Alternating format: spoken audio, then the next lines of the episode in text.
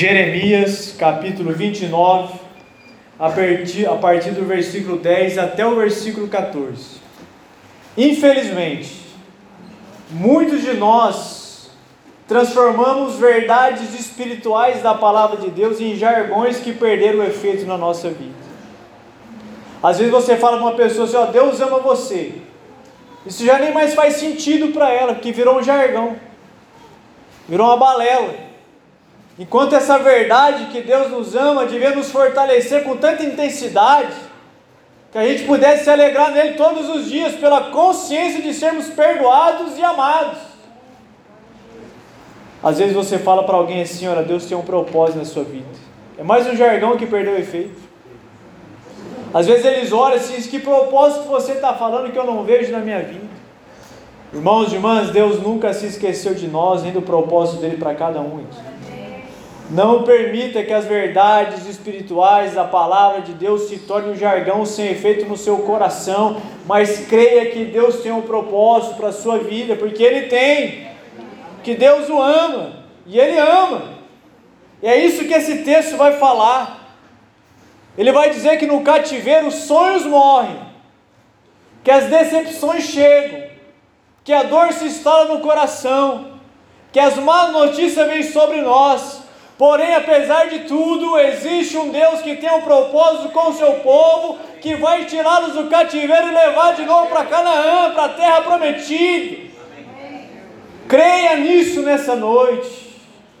Olha o que a palavra de Deus, Jeremias capítulo 29, no versículo 10, começa dizendo: Assim diz o Senhor, quando se completarem os 70 anos da Babilônia, eu cumprirei a promessa em favor de vocês. Propósito de trazê-los de volta para esse lugar, porque sou eu que conheço os planos que tenho para vocês, diz o Senhor.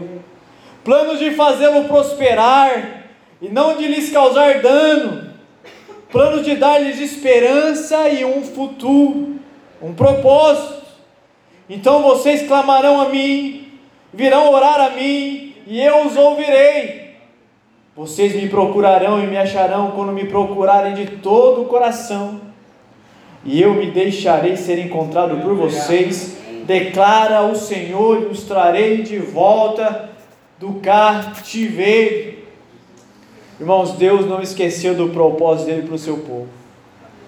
Deus não tem memória curta. O propósito de Deus não para por causa daquilo que nós fazemos. Muitas vezes eu e você esquecemos do propósito de Deus por causa das circunstâncias difíceis da vida. A gente acha que Deus não quer mais nada conosco, porque chega um momento que nem a gente não aguenta. Fala, Deus, acho que o Senhor não quer mais nada comigo. Mas isso é uma falácia. É uma verdade espiritual que perdeu força. Deus tem um propósito para você. Nós que perdemos a perspectiva disso, como o povo lá que estava cativo sem esperança.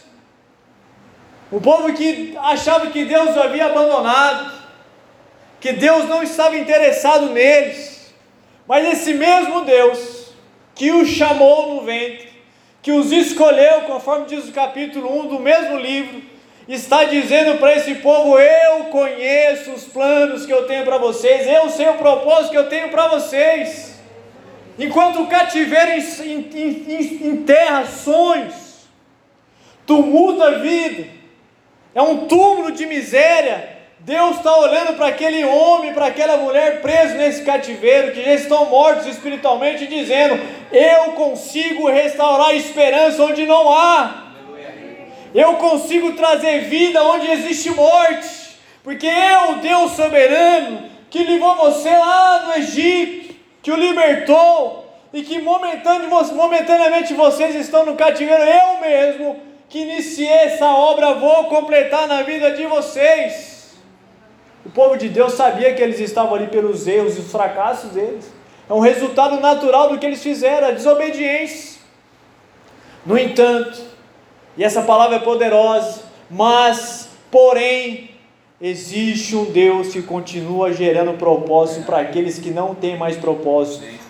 Porque esse Deus nunca desistiu da minha vida e da sua vida. E a gente sabe, porque esse povo também sabia a vergonha que é viver os Zeus. A vergonha de estar num cativeiro sabendo que eles tomaram as decisões erradas, a culpa que se instala no coração. Eles sabiam disso, como eu e você também sabemos.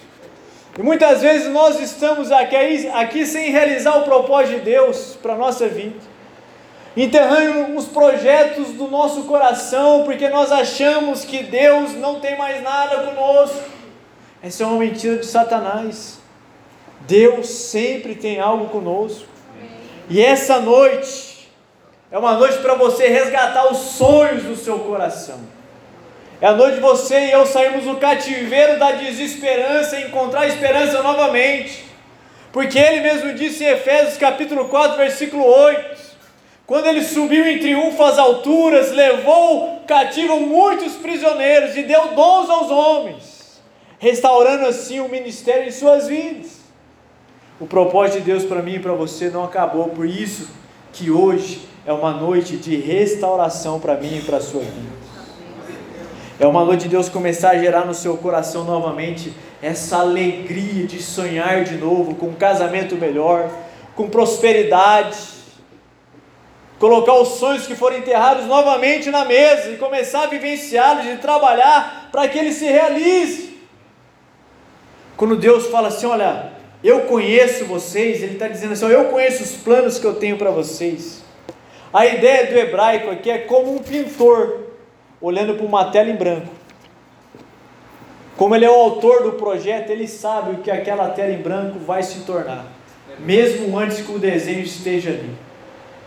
Quando ele olha para esse povo, ele está dizendo o seguinte: existe um cativeiro de desesperança e frustração no coração de vocês. Mas eu quero que vocês saibam que eu conheço os planos que eu tenho para vocês, enquanto você apenas vislumbra o sofrimento, a dor e a impossibilidade, eu que conheço todas as coisas como um grande artista, vai pintar novamente a sua vida para que ela volte a ter cor de novo. Porque o que você não enxerga agora, eu sei que vai acontecer no futuro. Porque Ele é aquele que pinta a nossa vida, é aquele que olha para o nosso coração. Mas muitas e muitas vezes nós olhamos para a nossa vida e é uma tela manchada de preto.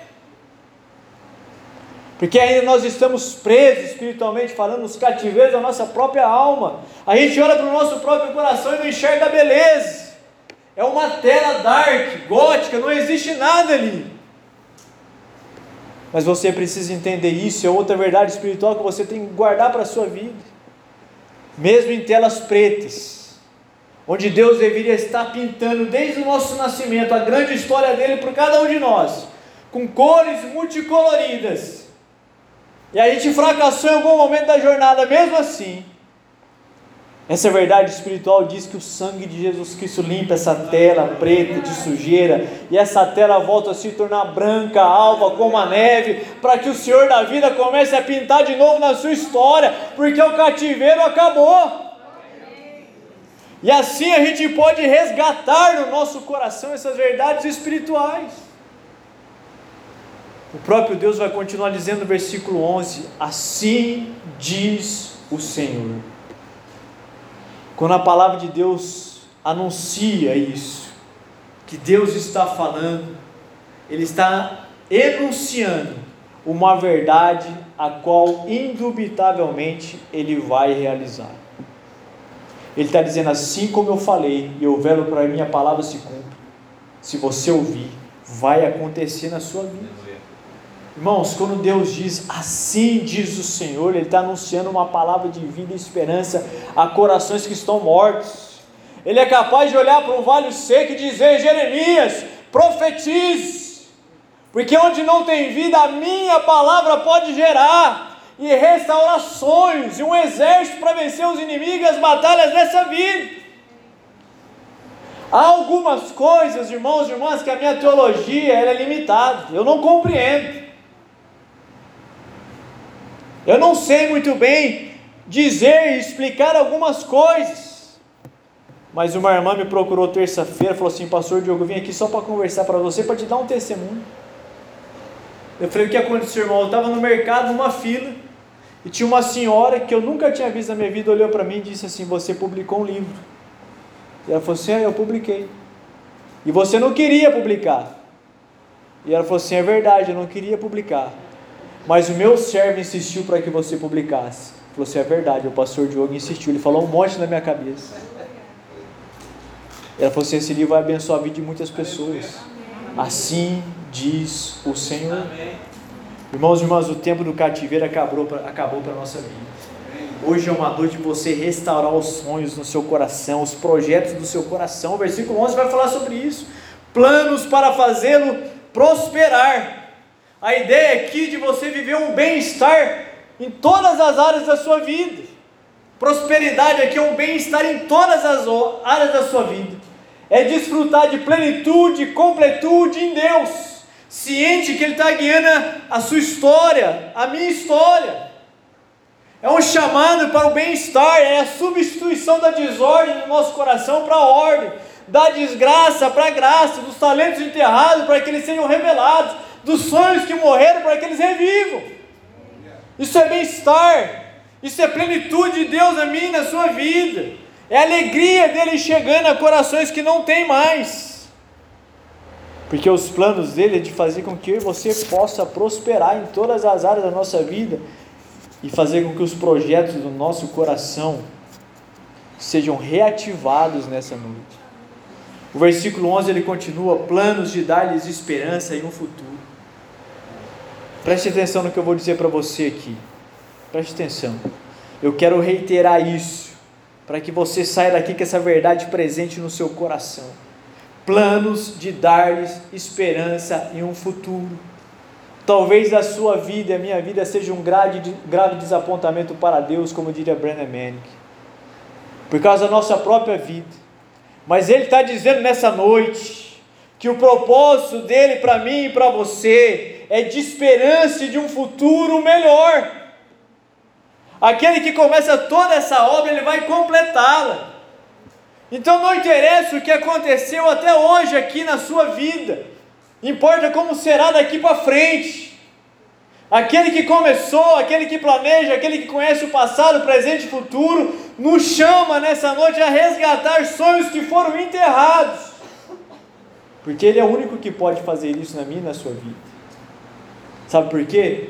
Porque apesar de tudo, no versículo 12, Ele ainda está disposto a ouvir a minha a sua oração.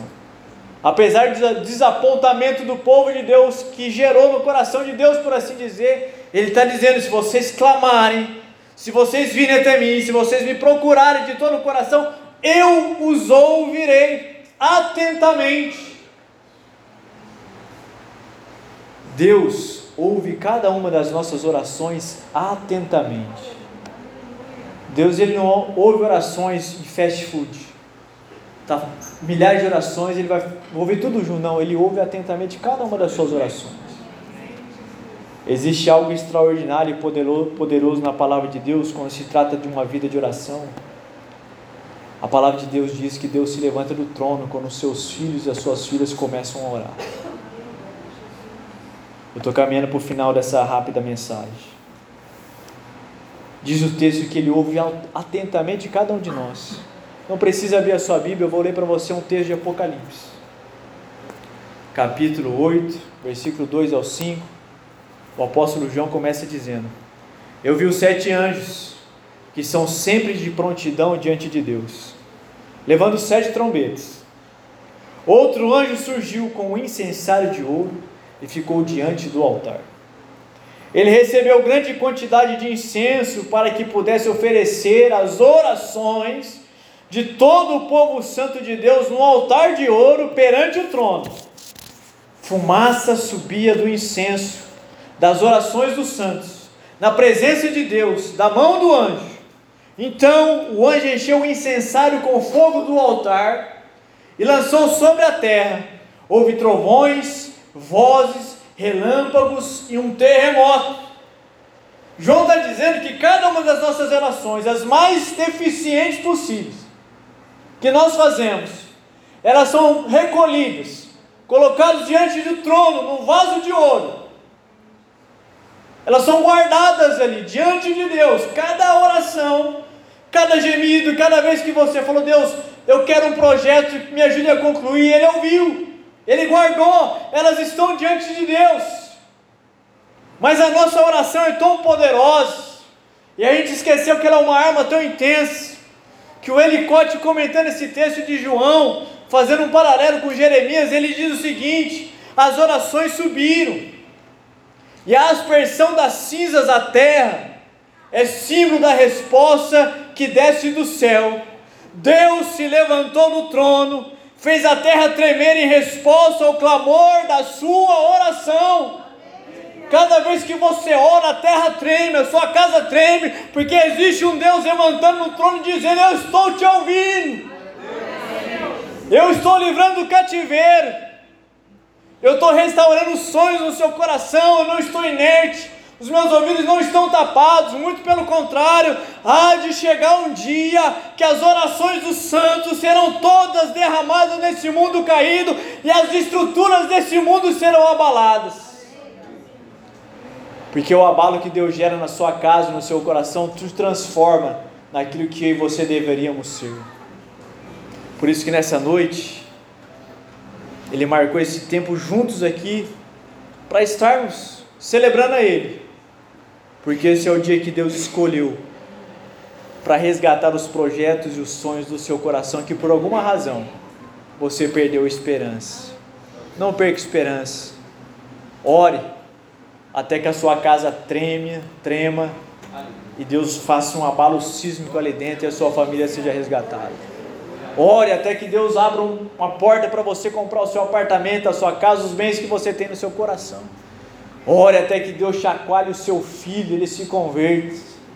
Ore até que o seu marido experimente uma rajada do Senhor, ele volte aqui para a igreja sem dia. Que hoje Deus quer restaurar os projetos do seu coração que por uma razão ou outra você perdeu a esperança. Por isso eu quero convidar você a colocar em pé. Eu quero orar